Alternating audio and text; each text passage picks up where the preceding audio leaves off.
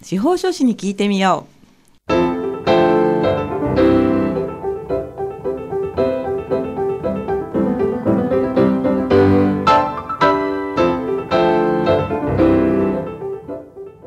FM 大白」をお聞きの皆さんこんにちは。宮城県司法書士会がお送りする「あ司法書士に聞いてみよう」の時間です。この番組では宮城県司法書士会に所属する司法書士の各先生が月替わりで身近な法律の知識や手続きの注意点そして日頃の活動などを解説してくださいます。放送は毎月第4木曜日のこの時間本日もパーソナリティの笹田久美子がお話を伺います。さて今月はこちらの先生にお越しいただきました。それでは先生自己紹介をお願いいたします。はい。宮城県司法書士会副会長の草野哲也です。よろしくお願いいたしますあの何度かねフェイスブックではこうやり取りがあるんですけれども、はい、ね、あの実は燃えにかかるのが初めてで、はい、私とっても楽しみにやってきたんですよね、はい、ニアミスはずっとあるんですけれども、ね、ね。すごい近いところにいたりするんですよね。そうなんですよね。この不思議なご縁は今日やっとね、はい、えー、あのニアミスは解消されたということでよろしくお願いいたします、えー、先生たちには毎回テーマを持ってきていただいてるんですが今日はどんなテーマですか？はい。今日は大切な人の死と直面した時にというテーマでお話したいと思います。はいありがとうございます。大切な人の死と直面した時にということですね。はい。えー、じゃあまず何が大事なところか簡単にお話しいただいてよろしいですか？そうですね。あの人の死というものはですねあのやはり突然やってくることがあるんですね、はい、例えば3月先月ですとあの皆さん大好きな志村けんさん亡くなっちゃいましたよね、はい、まさか志村さんが亡くならんでて誰も思ってなかったんですけども。びっくりしました私、ね。はい。ねまあ、これはもちろん芸能人だけじゃなくて身近でもあの自分のお父さんお母さんあるいはおじいちゃんおばあちゃんの突然亡くなっちゃうこともあるんです、はい、それだけどもその亡くなった後っていうのは実は実は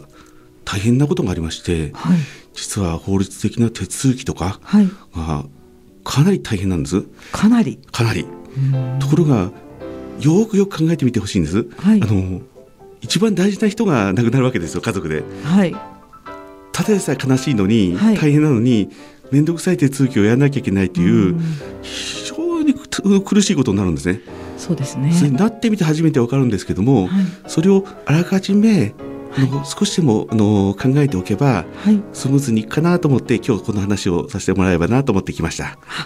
そうですよね。大事な話じゃないかなと思います。私も父が亡くなった時は寝る間もないですねお葬式の最中っていうのは、ね、はい。あのよくあの皆さんにお聞きするんですけども、はい、最初の一週間の記憶がないとかですね。ないです。もう、ええ、悲しむ暇もないっていうのは本当だなと思いました、ね、次から次とこう、はい、決めなきゃいけないことが次これ次これってこう流れ作業のようにやってきまして、はい、でその後にまた、まあ、法律的なっていうと本当に大変ですよね。そうなんですよね。はい、その中で司法書士という仕事でお手伝いできるものが割と結構あるんですね。はい、ですからのそのあたりで我々お手伝いすることによってあるいは一緒に考えることによって、はい、少しでもその大切な人をね亡くされた方の気持ちの負担が和らげばいいかなというふうに考えています。あ、なるほど確かにそうですよね。やはりあのいろんな先生のお話を伺うと相続っていうところの比重がとても多いように感じるんですけれどもやっぱりそこが一番大きいですか？そうですね。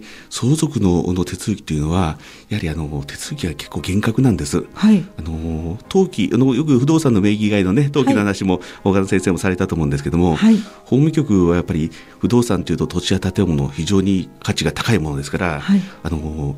書類をしっかり揃えないと登記通してくれないんですよね。いい加減な書類で名義が変わっちゃったいけないもんですから、はい。えー、ですからまず司法書士はですね、はい、まず誰が相続人かということを戸籍で調べて、はい、そしてあの遺産分けの話し合いしてですね、はい。まあ、遺産分割協議って言いますけど、はい、そういう書類も案文を作ってですね、はい、で皆さんにハンコをもらって、はい。えー、登記完了するまでフルサポートをしてますね。はいそれはとても助かると思います。そもそも相続ってイメージではよくありますよね。ドラマでもあるんですけれど、はい、実際に身内の方が亡くなったりすると、はい、何をどう手をつけていいのかそうなんですよね。なんか私想像もつきませんもの。はい、はいやっぱりあの誰がそもそも権利があるかというところから始まるんですね。はい、まあ、あの配偶者ですが子供っていうのは分かりやすいんですけども、はい、中にはあの再婚されてたりして、ええ、前の結婚の時の子供さんがいらっしゃるケースもあの結構あるんです。あそ、ね、まあそれはもうあのそれでいいんですけども。はい子供である以上あの前の結婚の時の子供も、今のあの子供も同じ子供って立場に変わりがないので、はい、相続する権利があったりして、はい、その方々の反抗も必要だったりすることがあるんです。知らない場合はどうなるんですか？それはね 知らないっていうか。知らないことあるんですよ。本当ですか？戸籍を調べて、初めてえお父さん再婚だったの？なんていうことが、えーあります。えそれで最初に気が付くのが司法書士だったりするんですね。あ、そうなんですか？それを微妙ですね。おおえ分かっちゃったんだけども、えー、あのどうやってお話しするんだろうという時は、はい、実はないわけではないんです。あ、そうですか。えうん、でも、まあね、笑って話すことではないんですけれどもね。えー、あのー、これは本当に深刻な問題になります。ただ、一瞬我々プロでも、はい、あのどうしようかっていうふうに一瞬焦る瞬間ですね。へえ、そうなんだ。はい。こう全然家とか財産とかは自覚がないっていうかね、まあ、持ってこれ相続に当たらないという、うん、当たるほどのものはないと思っててもやはりご相談すべきですか？そうですね。あのないないとおっしゃってる人に限って、はい、手続きが必要なことが結構あります。ないと思ってても？あの例えばあの不動産をお持ちでなくても、はい、銀行の預貯金ぐらいはあると思うんですよね。あそうね。全く口座一個持ってないとかってないと思うんで、はい、その時もあの金融機関のその相続の手続きする時は、はい、やはりあの同じように戸籍を集めて相続人の方の犯行をしてってことになるので、はい、え結構この預金の口座止められてしまって大変だというのはよく聞きますね。はい、そういったところもあの書類を集めるのからあの最後手続きするまでですね、はい、あのお手伝いすることもできます。そうですか。草野先生、そうするとあの一般市民としては、はい、財産がそんなになくって、はい、その土地とかもそんなに価値があるように思えなくてなんとなくこの自分たちでなんとかなりそうな気がするんですけれども、はい、そういうものでもないんですね。そうですね。もちろんあの自分たちで書類をきっちり添えれることができるんであれば自分たちでできるんですけども。書類か、えー、そうなんですよ。書類集めが、なかなか戸籍もですね、その本籍あるところに取り寄せる必要があって、まあ、近くの役所で全部取れればいいんですけど、えー、あの本籍が遠方だったりすると郵送で取り寄せたりする時も結構時間かかったりしますんで、はい、えー、そういったところはあのこういう専門職に依頼されるというのもよろしいかなとは思います。はい、そうしますとあの亡くなって、まあ、ちょっとあまりいい例えではないんですけれども、はい、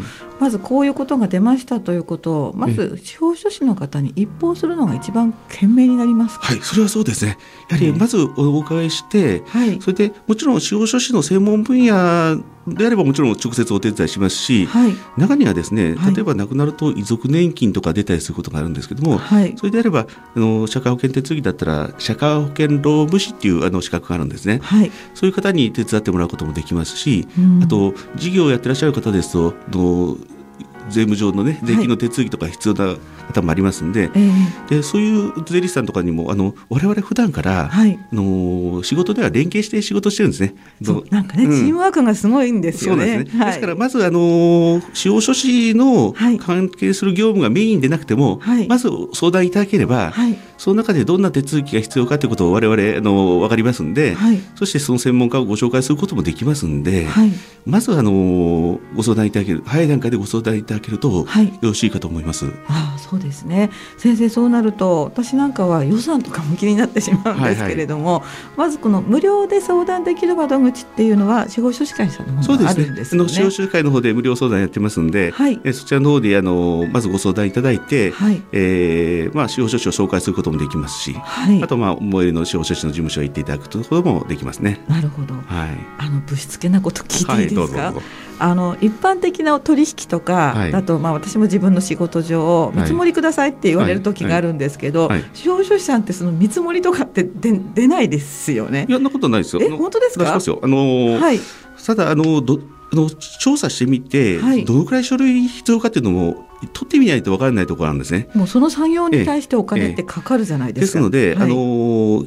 ばっちりとした金額を出すのはある程度調査進んでからないと出せないんですが、えー、あの見積もりの基準ですね、はい、この書類を何通取ったらいくらになりますよというの基準を示すことができますので、はい、大体このくらい見といてくださいという程度は、まず最初にお示しはできると思います。そうなんですね。そして予想外にかかりそうな時はその都度のご連絡申し上げて、でちょっとこういった需要なんで、あの予想外のことでかかりそうですということであればその都度お話しして、ある程度費用がの明確になりましたら見積もり書という形でお出しすることは可能です。そうですか。はい。そこまで言ってじゃあやめますっていうわけにもいかないんですよね。いやいやあのまあ、そこまで実費かかった分はもちろんご負担いただきますけども、はいその上であのやめるんであればいつでもやめられます。あそういう気持ちでいいんですか？そうです。あのそもそも司法書士と、はい、お客様との関係は民法でいうと難しいこと言いますよ。民法でいうと委任契約ですんで。委任契約。委任契約は、はい、いつでもやめることができます。そうなんですね。はい、ただそれまでにかかった費用はご精算ください、ということですね。まあ実際動いたりとかね、ね交通費だりとか、えーえー、そうだったんだ、はい。ですからその辺は安心してご相談いただければと思います。わかりました。それはどの司法書士さんでも皆もう一律そういう気持ちでされてるんでしょうか？のはず。はずです。はずです。ですよね。私ね、車を車検に出したばっかりなので、すぐこう見積もりとかそういう気持ちが今でイメージしてしまうんですけれども、うん、なんか思ってるよりは結構自由度が高い感じがしてすごく安心しました。そうですね。はい。はいそうですか。じゃああとは相続ですけども、他に何か注意するとこってありますか？そうですね。相続の中でも、はい、中にはあの亡くなった時に借金をたくさんしてなく亡くなる方あるんですね。はい。その時にプラスの財産よりも、はい、マイナスの財産がはるかに多いって時もあるんです。えー、それを引き継いでしまうと大変なことなので、はい、場合によっては相続の放棄ということができることがあります。あ、相続の放棄。はい。はいこれはちょっとこれの手続きが厳格で、はい、家庭裁判所に相続放棄の真実書という書類を出さなきゃいけないんですけども。裁判所ですか今度、はい、だそれがあの自分が相続人だったってことを分かってから、はい、3か月以内に出さなきゃいけないという決まりがあるんですね。ですからあの亡くなった後バタバタしてると、はい、3か月ぐらいの期間であっという間に過ぎるんです。あっという間ですね。はい、でまあもちろんそれまでにやれば問題ないんですが、はい、あのもし過ぎてしまいそうな時、はい、あるいは過ぎてしまった時でも、はい、まあ、特別な事情があれば3か月過ぎても、放棄が認められることもあるんです。ですので莫大な借金があると後になって分かった時、これはすぐに弁護士や司法書士のような法律の専門職に相談してください。はい。草野先生迷う時も相談できるんですか？あ、いいですよ。あの力強いですね。はい。はい。莫大な時はもうすごいこう明らかだと思うんですけれども、はい、そうじゃなくえこれは放棄した方がいいんだろうかっていうギリギリの線ってないですかね。そういう時こそ相談してほしいんです。なるほど。その時に、はい、調査のために時間がかかるという時には、はい、その3か月の期間を延長してもらう申し立てを裁判所にすることができるんですね。司法書士の先生からってことですか？まあ、書類作成を我々します。はい、一応本人の名義でね出すんですけども、裁判所に提出する書類の作成っていうのは司法書士業務なので、えー、そういうお手伝いができます。あなんか今日すごく安心することが山ほどあって嬉しいんですけれども、で、ね。はい、ではあの続きは後半に伺うとしてこの辺で先生のリクエスト曲をおかけしたいと思います、はい、今日は桑田佳祐さんの曲なんですけれどもこれはお好きな曲ですか？そうですね。震災後、桑田さんもね宮城県のために随分活動してくれました、はい、その感謝の気持ちを込めてこの曲をお願いしたいと思います。はい。では曲のタイトルは先生からお願いします。どうぞ、はい、えー、桑田佳祐さんで明日へのマーチですはい、お送りした曲は桑田佳祐で明日へのマーチでした。はい、えー、本日は宮城県司法書士会副会長の草野哲也先生に大切な人の死と直面した時にというテーマでお話を伺っております。先生後半もよろしくお願いいたします。はい。お願いいたします。のまあ、死というところが今日のテーマなんですけれども、はい、最近あの孤独死とか、はい、その家族が知らないところで亡くなる方もいらっしゃってこの頃すごい私気になるんですけれども、はい、そういった場合もやっぱり相続とかいろいろこう手続きが出てくるわけですよね。そうなんですよね。あのー、やはり相続というのは、プラスの財産も、はい、マイナスの財産も引き継ぐことなので、はい、前半でも申し上げたように、ええ、まあ、あの相続手続き便宜がするっていうのもあるし、はい、逆に相続放棄をしなきゃいけないこともあるので、やはり死というのに向き合った時にはあのご相談いただいて進めていかないと難しい時ありますね。うんもう孤独死の方って身寄りがなかったりとか、はいこうどなたがご家族かわからないっていうケースとかもあるんじゃないですか？そうですね。パッと見普段付き合いがないとわからないことがあるんですが、はい、戸籍をたどっていくと、はい、実は甥っ子姪っ子が実は法定相続になっているとかですね、はい、分かることがあるんですね。そうなんですか？普段付き合ってなくても、法律上、まあ、相続になっちゃうということがあるもんですからそういうことを戸籍の調査をするとこからですね、はい。えー、辿っていくということがありますね。うん孤独死だと切なくないですか？突然そういう連絡が来たりすると、はい、そうなんですね。その時にあのなかなか普段付き合いがないとですね、はい、あの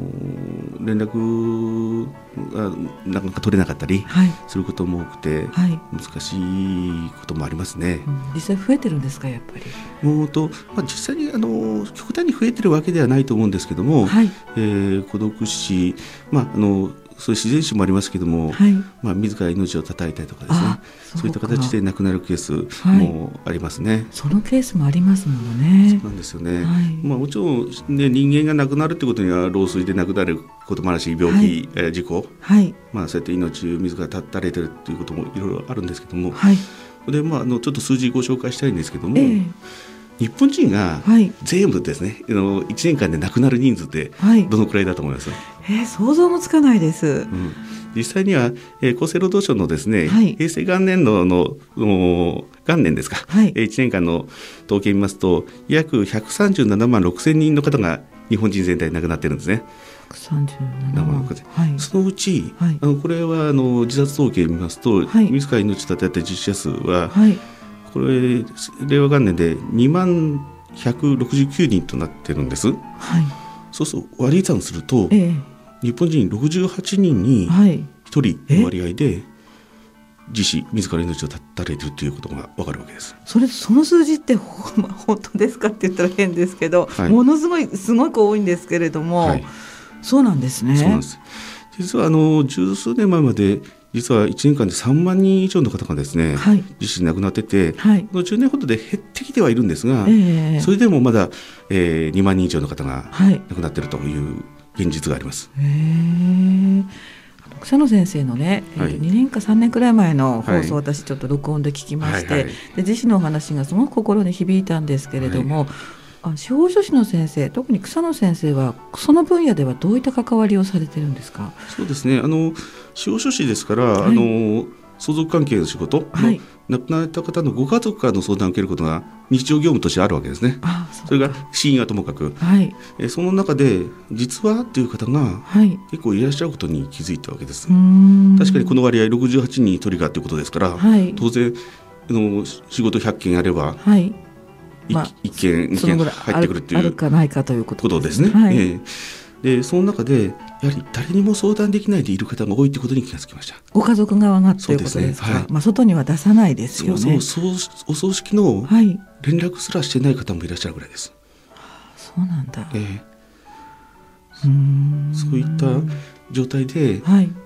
ただでさえただでさえあの難しい手続きをするのに、はい、そうやって頼るところなく、いらっしゃると思うと、はい、これはさすがに